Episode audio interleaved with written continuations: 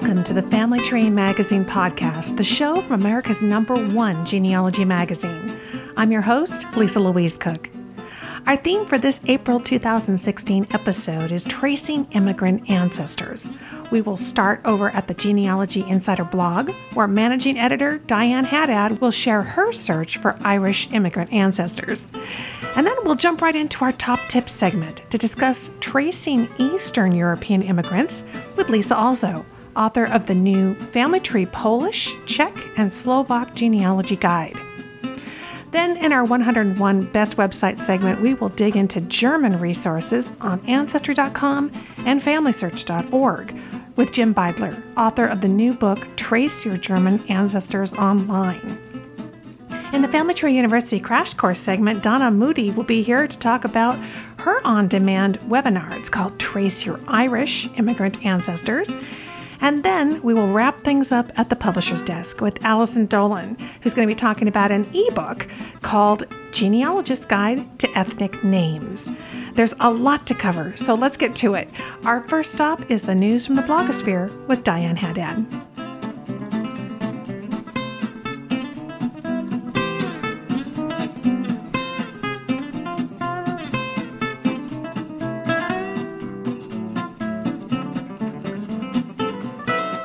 It is time for the news from the blogosphere, and that means the Genealogy Insider blogger, Diane Haddad, is here. Hi, Diane. Hi, Lisa. Hey, Diane, our theme for this episode is tracing immigrant ancestors. And I see that you have been doing some blogging on this subject on the Genealogy Insider blog. Tell us what you've been talking about. Well, I think probably the most challenging thing for tracing immigrants is finding exactly where they came from because most of the time you need a village or a parish or you know some kind of specific place more than um, more than just a country. So um, one thing I posted about recently was how I found that place for um, four of my German ancestors. So I thought that might help people kind of give them an idea of where they might look. Oh, yeah, because you're right. It's all about location. You had a couple of different scenarios. Uh, share with us kind of some of the different places that you were looking and What worked for you? Sure. Well, for one, um, it was just a Google search on the name of this ancestor, um, Edward Thoth. And he settled in Covington, Kentucky. And on the library website for that county, um, for Kenton County, which is where Covington is, it had a list of founding members of the German Pioneer Society, and his name was on there. And also, it happened that um, the name of another ancestor was on there, um, and I didn't know at the time that person was an ancestor. So I went to the library, and they had a bunch of records from this organization that you could go through and see. It had little profiles of different founding members. So that was pretty interesting. And a lot of cities and towns where um, they had strong German communities had these pioneer societies. So check um, libraries and historical societies, um, different German organizations in town. Yeah, you mentioned this particular one and the other ones in your post. It was called Four Ways I Found German Ancestors Birthplaces. And I like the way that you took the Google map and you kind of plotted out where people were so you could start to kind of visualize the relationship, who's clustering together and who's kind of out in no man's land. It's, it's a really cool visual picture of that. And when I look at German records from um, the one town in particular that my Seeger ancestors came from, you just see the names that they repeat. So I just take pictures of any page that has a surname I recognize, and then those same names repeat in records of Cincinnati and the area around here where they settled. So it's just fascinating, and I'm sure that I have some um, cousins marrying. I just I'm trying to map everybody out. Oh, that's awesome. You know, I know you are so busy now as the editor of Family Tree Magazine there. How in the world do you fit in this time when you're putting together this whole magazine to, to get some of this research done? It's it's terrific and I love that you actually took the time to share it on the blog. So bad. It's kind of like a um I don't know, a food lover working at a bakery because, yeah. you know, I have to try new databases and, you know, I come across a great tip. Oh, I'm like, oh, yeah. let me try that real quick here. So, um, so I have to try not to do a lot of that during the workday, but it does help come up with well, some of the how to content and check out the tips that we're offering. Exactly. That's how I get mine done. I just use mine as the guinea pigs for all the stuff that we're testing. And hey, that works out great. Well, I know you're going to be doing ongoing blogging. I love this particular post. We'll have a link to it in the show notes. Again, it's called Four Ways I've Found German Ancestors' Birthplaces. And Diane, we're going to have Jim Beidler on the show uh, later in the show. So that's just going to be a great follow up. Thanks so much for sharing your experience. You're welcome.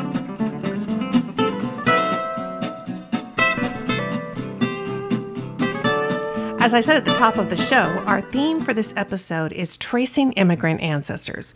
So let's trace our Eastern European immigrants, and we'll do that with Lisa Alzo. She's the author of the brand new book, Family Tree Polish, Czech, and Slovak Genealogy Guide. Hi, Lisa. Hi, Lisa. Thanks for having me back. Oh, thanks for being here. You know, this last weekend I, I went on a trip in Texas and I drove through a little town that had a huge Czech heritage. And I stopped at the bakery and I walked out of there just wishing that I had Czech immigrants in my past. My goodness, amazing, wonderful food. And who knows, as we do our research, we could stumble into Eastern European roots that we didn't even know we had. And your book really kind of helps us when we get to that place, right? Because I'm assuming you can be a beginner and jump in and have it take you on the way.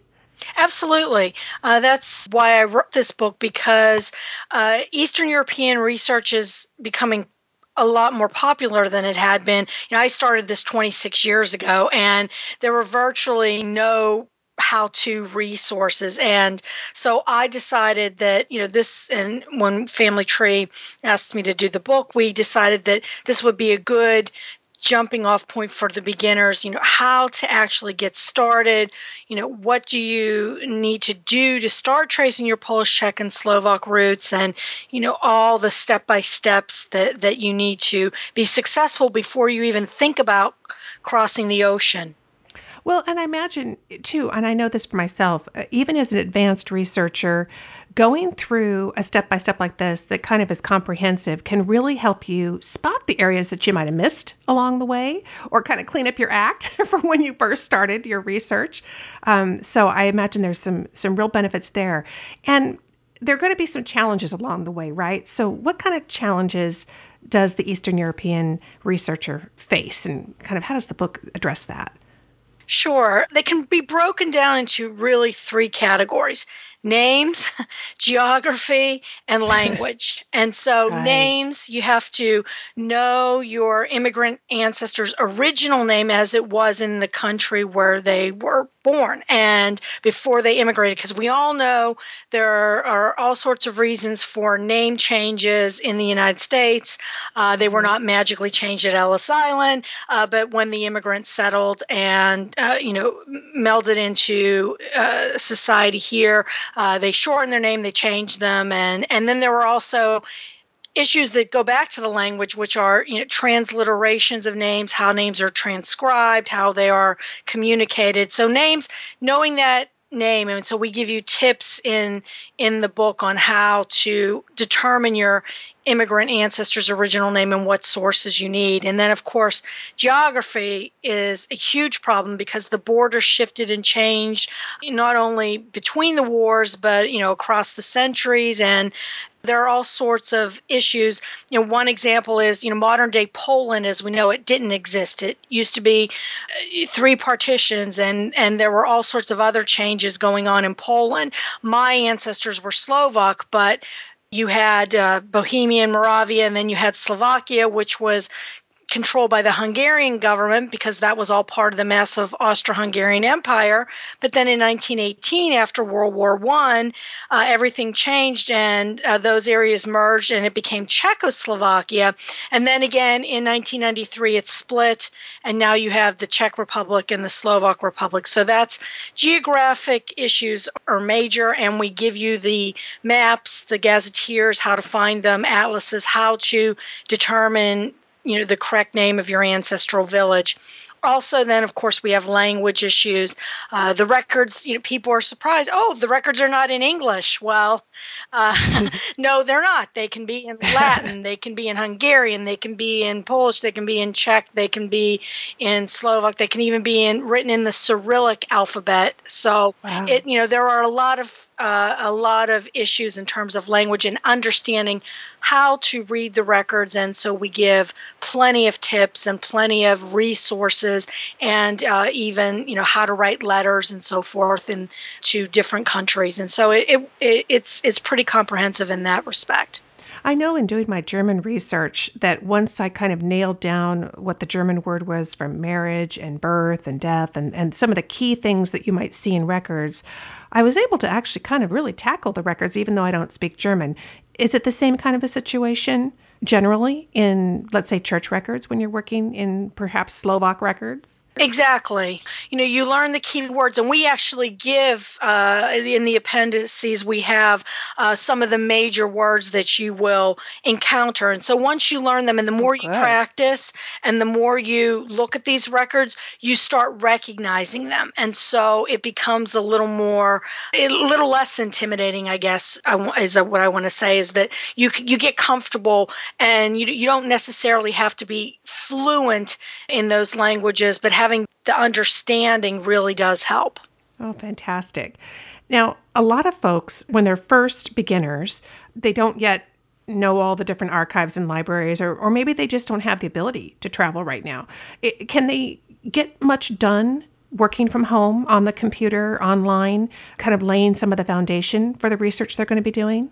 Absolutely. And that's one of the big changes in Eastern European research since I started, where there are records online. Of course, not now. Not everything is online. There's still right. a lot that you have to do in terms of writing to archives or having a researcher maybe help you out but you can get started with a lot of great records uh, at Family Search. Uh, they've done a tremendous job in bringing records on to their digital collections, but also they still have a, a comprehensive microfilm catalog that you can check for different countries. And again, not all countries, not all places, but I always recommend that people do check Family Search first before spending the money to go over and research in the archives or contact somebody or paying professional. See what you can get done. Also, uh, Poland and Czech Republic, especially, are doing a great job in terms of getting their own databases online and uh, through different interfaces and they are they're working to try to bring more and more records online as well.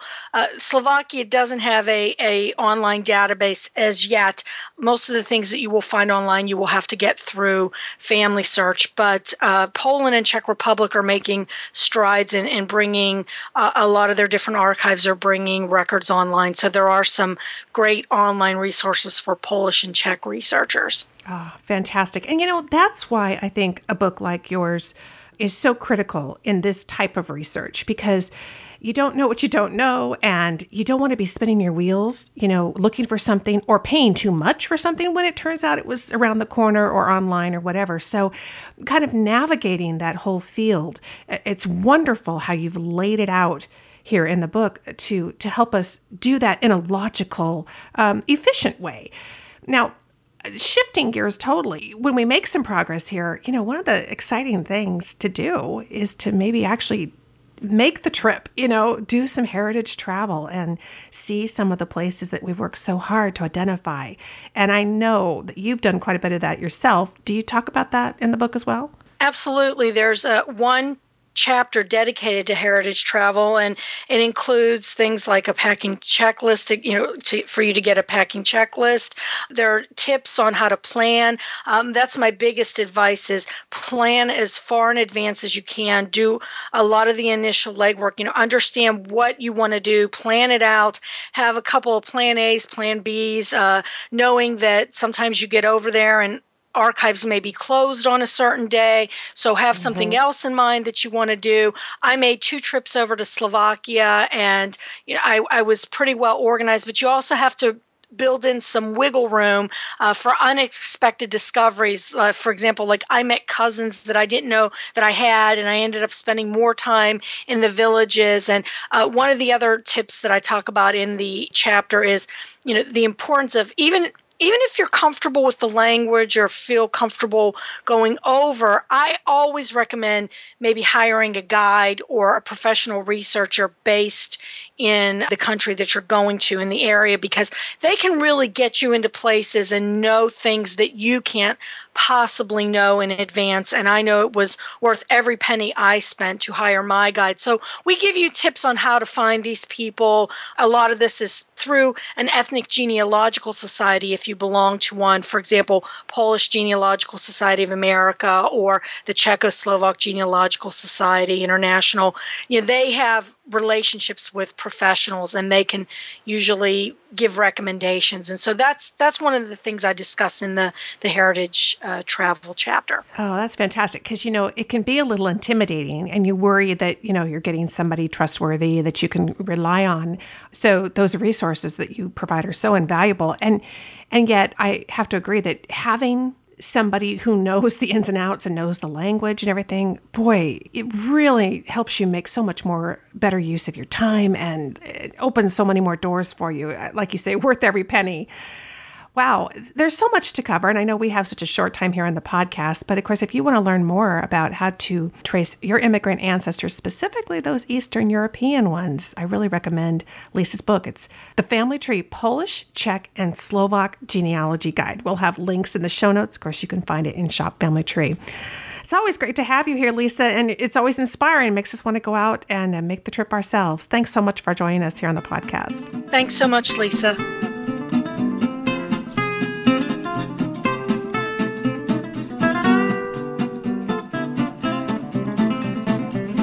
This 101 Best Websites for Tracing Your Family History segment, we are heading back to two of the big players, Ancestry and Family Search.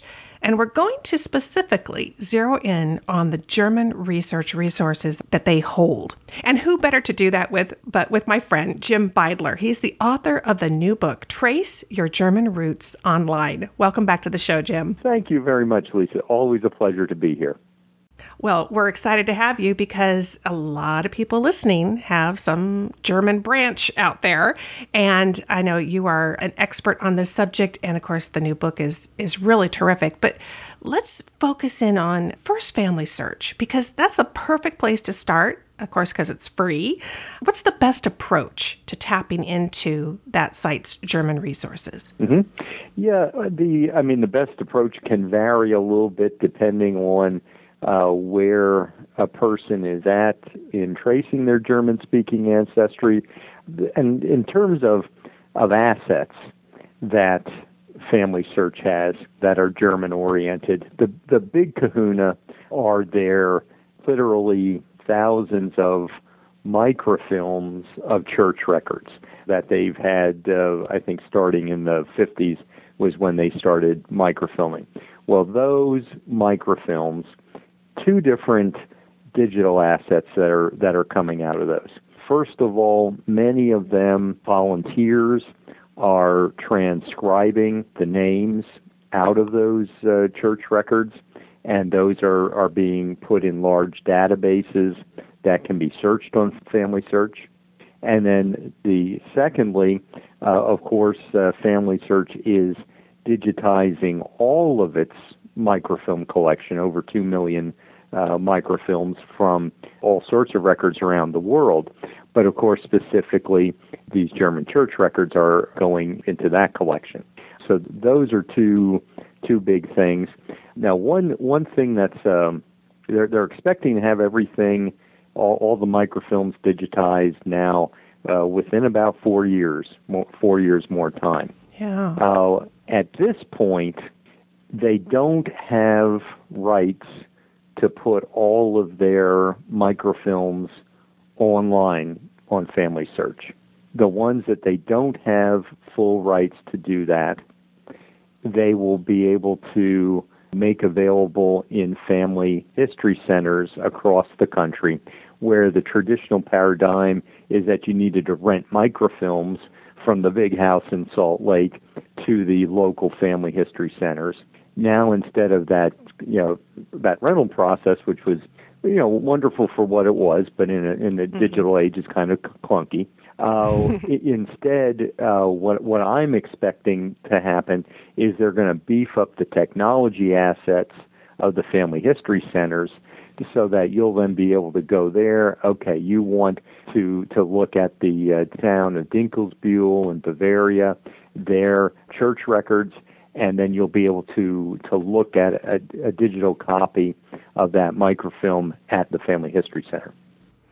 And you know, I remember spending oh my gosh, months and months going through one specific parish in Germany. I had to order it took quite a while because it was out in the granite vault and then they got us a copy and I would go in every Saturday and go through that microfilm and it, it can sound like oh gosh I I don't get to do this on my home computer but the thing is there's family history centers and my goodness almost on every corner. I mean they're they're all across the country and really around the world. So uh, to me, even if I couldn't access it from my home computer, to be able to go to my local center and still have the advantage, as you said, of the upgraded digital assets and computer systems so that you can at least pull it up and more quickly go through it and you know search it. That's that would just be a tremendous boost for everybody and making it more accessible. Right. And not only that but you know what frequently happens is you you go back a generation or two in those German church records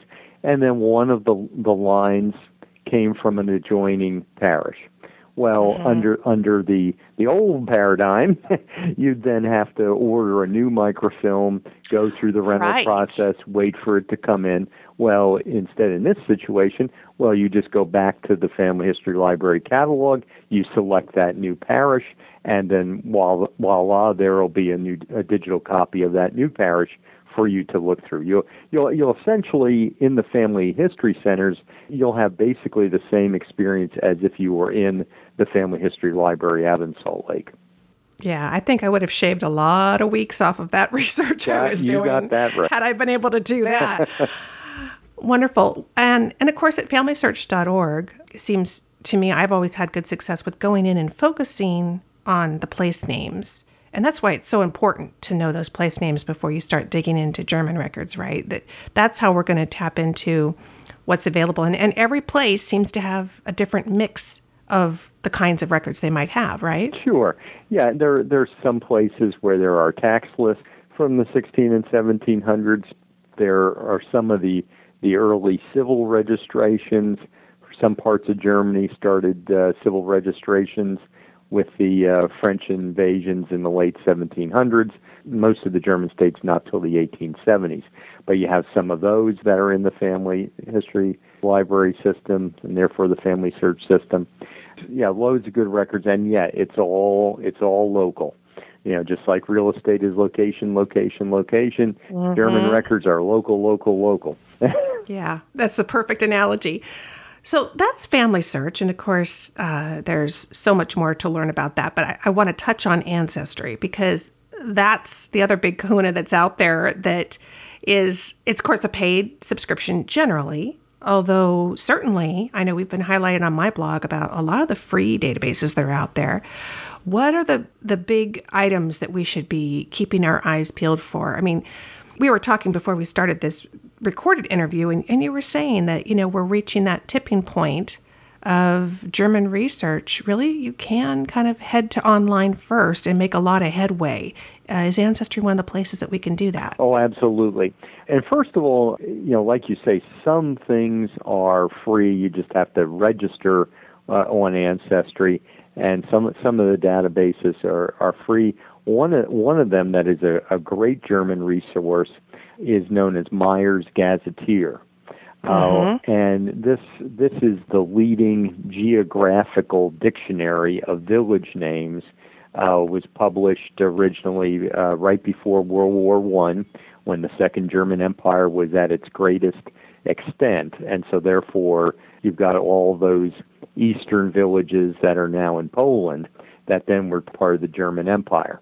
So you know that's a great uh, boon to German research that you can can look these listings up in in Meyers because it gives you uh, for for a village name it gives you all the details like were there were there parish churches uh, in that village or what parish were they a part of?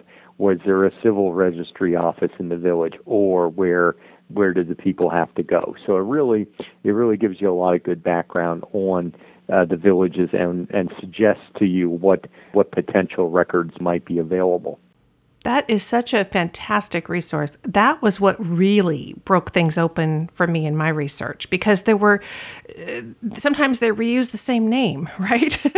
and there were several different villages with that same name. And boy, the gazetteer was critical to me finding the right one so I could then order the right film. Yep. And that just opened up the floodgates. Yeah. I, I had a recent client who, who what, what, one of the ancestors that I'm searching for uh, hails from a town named Neustadt, uh, which literally means new town or new city. And, and there, there are parts of three pages in Meyers Gazetteer of Neustadt. Fortunately, wow. fortunately, I had some other uh, information about you know where from the um, obituary of the, of this ancestor that that narrowed it down considerably. But yes, Meyers Gazetteer was uh, was a real help there. And then I know you probably had a couple of the record resources. What what else are we looking at mm-hmm. on Ancestry? Yeah, lo- loads of things and and uh, German oriented resources from from both sides of the Atlantic.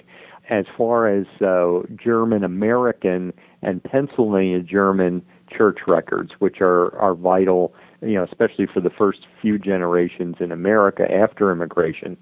Ancestry has uh, two really big collections. They have the Historical Society of Pennsylvania collection of church records. Uh, that's available in, uh, with an ancestry subscription, and then also the Evangelical Lutheran Church of America, which the Lutherans were the were the number one Protestant uh, German denomination, and especially uh, Midwest German immigrants in the, the 19th century usually uh, joined churches that today are uh, evangelical Lutheran. And so Ancestry has those. Then, as far as uh, German German resources, they have the Hamburg embarkation list uh, as part of their subscription. These are the the mirror to our American passenger arrival lists, and they're they're times that you may not uh, be able to find somebody in the passenger arrival list, but you'll find them in the the you'll find them leaving Germany through Hamburg in the ha- Hamburg embarkation list. And even if you have found them in the U.S. passenger arrival lists, you want to check for these Hamburg embarkation lists because because there's a better chance that they might list the actual village in the embarkation list than what's in the uh, the passenger arrival data. All right, you guys, everybody listening, you can tell he knows his stuff. Uh, Jim, you're just a wealth of information on German research, and I am just eating it up and writing everything down because I have so much more to do in my German research. And really, Jim's book is the place to go. If you've got some work to do, he's got all the resources. It's called Trace Your German Roots Online. And it's an exciting time to be a German researcher because so much is available that we can speed up the process, do it with a little bit more convenience from home.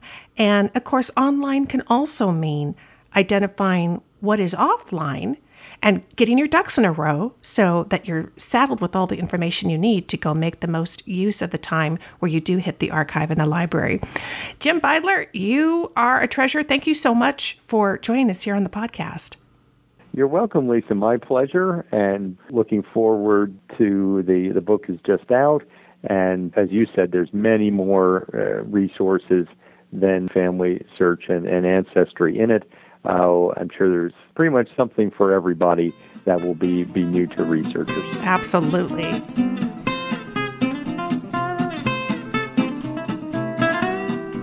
In our Family Tree University crash course segment, we're going to turn to researching our Irish immigrant ancestors. I've invited Donna Moody, the presenter of our Trace Your Irish Immigrant Ancestor on demand video webinar, to get us started. Welcome to the podcast, Donna. Thanks, Lisa. Great to have you here because so many people are trying to research Irish ancestors. And I, I've talked to lots of people who say, I have them, but I haven't started because I'm not sure where to start. And I, I loved your video because it kind of really laid it out from the beginning and then moved logically through the process. Tell us, how do we figure out where to start? Well, I think like all genealogical research, it's really important to start with yourself and work systematically back, making sure that you've made all the right connections. One of the problems in Irish research, of course, is the very common names that can send you off on the wrong track. Now, the key information that you're going to be looking for in order to be successful in Irish research is the place in Ireland where your ancestors came from. And that's not just the county, but we need more than that. We need the name of the parish or if at all possible, the name of the townland that they came from. And if that information exists, it's likely to be here in this country or wherever they initially emigrated to. So we're we're looking for records here on this side of the pond to try to identify and get those location names? Right, because you're not going to be successful over there trying to figure out which of the 150 Michael Dalys is yours, um, unless exactly. you know where they're from. Yes.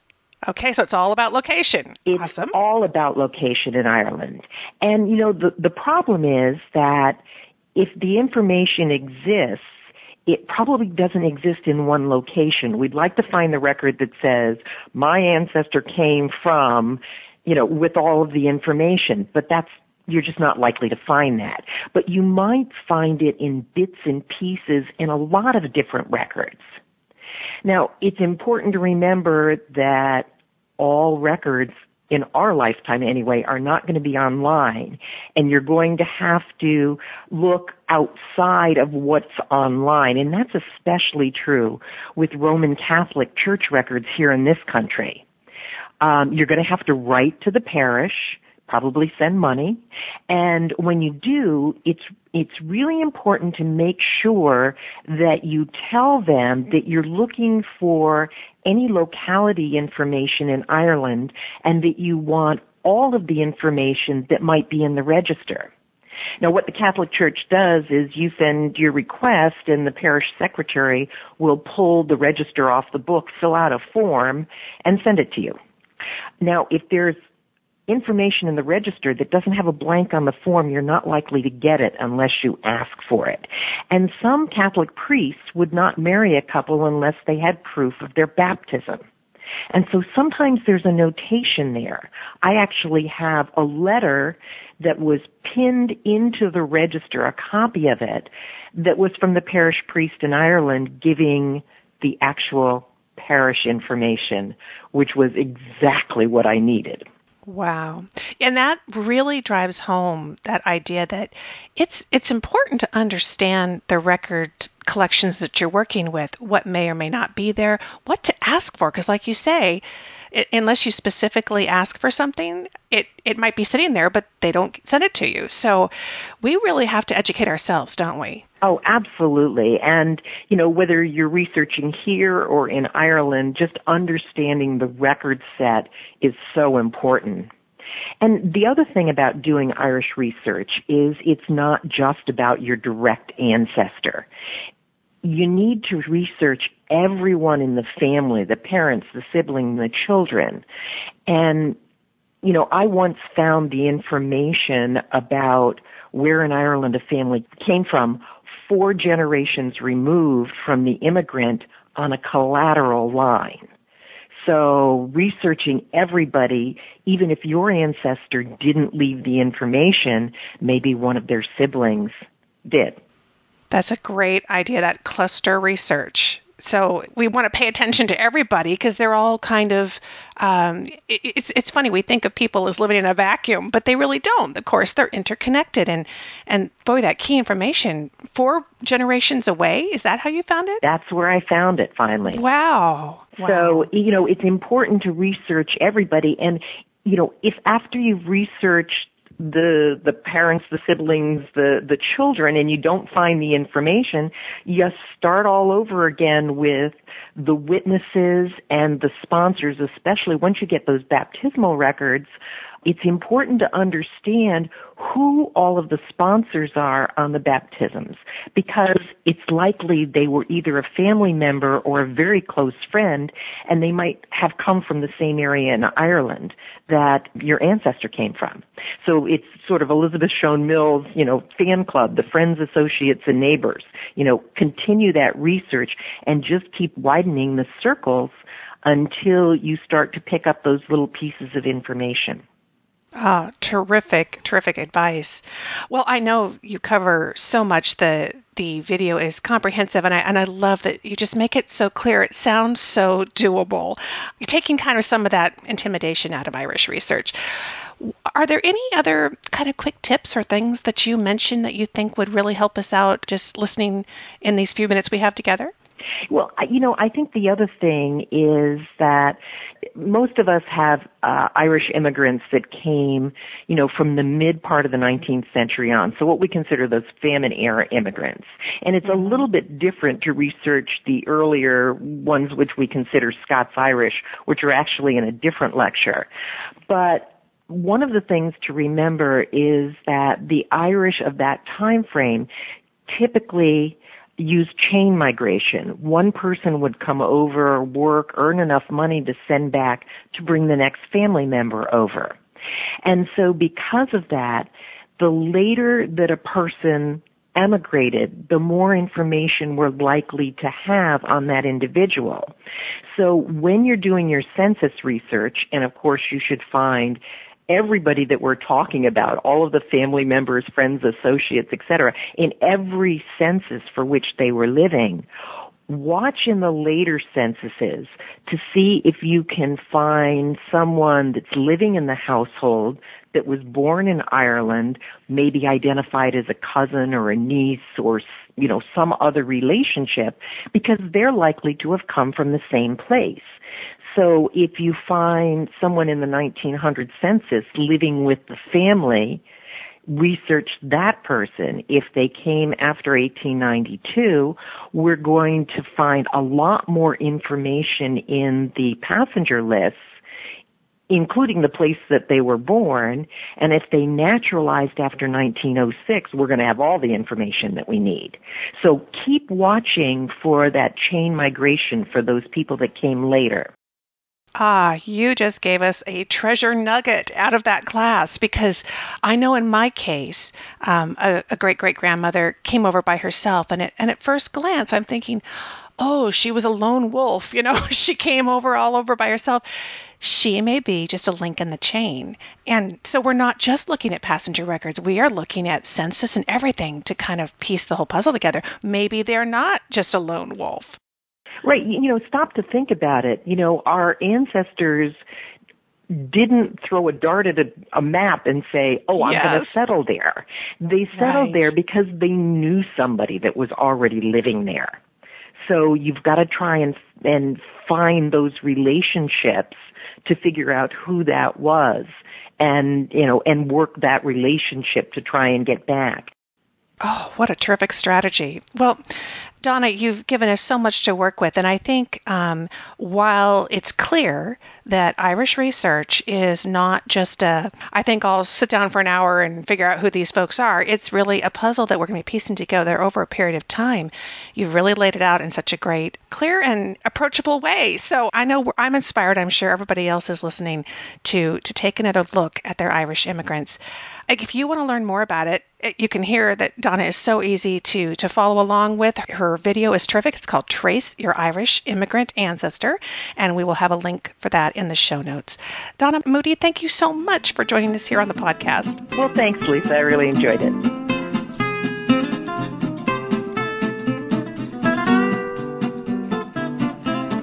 Well, as we wrap up this episode, it's all devoted to researching our immigrant ancestors. Let's uh, check in with Allison Dolan because she's always got great resource materials. Hey, Allison. Hi, Lisa. Good to have you here. We've been talking to Jim Beidler about German research, and we've been talking Irish research. We've been looking at ancestry and family search and everything. But it all comes down to who our ancestors are. You got any little resources for us to kind of tap into to get to know these immigrant ancestors even better? Absolutely. So the one I want to talk about today is pretty interesting in my opinion, just how it came to be. It's called the Genealogist Guide to Ethnic Names ebook. And so one of the challenges, of course, that we face when we are tracing our immigrant ancestors is they start to have names that aren't as familiar to us. Um, raise your hand if you've been. right. All the hands went up. right. So, you know, it becomes a little bit tricky to understand like, is it spelled right? Did that get lost in translation? What are other variations of that name or nicknames and all of those things um, that we deal with in researching in the United States become much harder when you're dealing with a language that you're unfamiliar with. So the Genealogist Guide to Ethnic Names ebook is kind of a, a directory of sorts. So it provides um, listings of different names and kind of talks about the origins of those names and you know you can confirm spellings and things of that nature. But how it came to be is kind of interesting. So the book focuses on given names and it's split out by country or ethnicity. It covers different heritage groups from around the world and it actually got its start as a baby name book which you might not necessarily expect for a genealogy reference but um, this was a book that our parent company F&W had published, um, and it had had a really good run, um, but was going to go out of print, and the author was looking to keep it alive as an ebook, and we saw the opportunity that wait, if this is organized by country, this is a perfect resource for genealogists. And so we kind of reconfigured the content to be, you know, really geared toward what a genealogist does. And, you know, it's all the same guts. It's just presented in a slightly different way. And I think it's a great resource that a lot of people have found useful. Oh, yeah, it makes total sense. And, you know, you think about a 100 years ago, 200 years ago, when people were mm, doling out names, it seemed like they had much more connection to their heritage and they were concerned with the meaning of it. And obviously there were names that were repeated through generations versus today, we kind of go with what's modern, what's, what's popular, uh, what sounds cool. And so I can imagine that, um, as we go back through our tree, this is really going to help out to kind of see, particularly for somebody maybe we're not sure what their heritage was.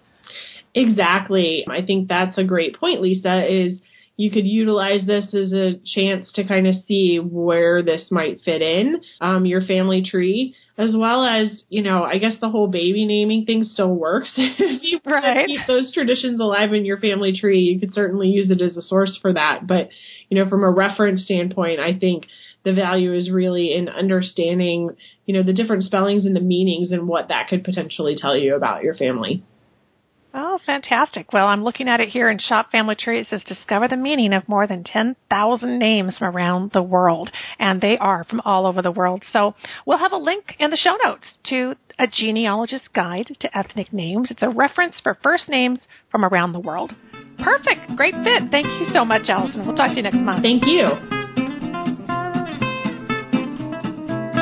Thanks so much for joining me for this April 2016 episode of the Family Tree Magazine podcast. It's the monthly show from America's number one genealogy magazine. Here are a couple of action items for you until we meet here again next month. Now be sure and check out Lisa Alzo's new book. It's called Family Tree Polish, Czech, and Slovak Genealogy Guide. It's available over at Shop Family Tree. We'll have a link in the show notes. And to get to the show notes, go to familytreemagazine.com slash podcast. And there you will find the web page for this episode, which includes all the information and the website links, everything we covered on today's episode, including a link to that on-demand webinar, Trace Your Irish Immigrant Ancestor, and of course Jim Beidler's new book, Trace Your German Ancestors Online. Thanks again for joining me. I'm Lisa Louise Cooke, and I invite you to visit me at my website, genealogygems.com, where you can listen to my free podcast, the Genealogy Gems Podcast, which is also available for free through iTunes, and we have an app for that. Until next time, have fun climbing your family tree.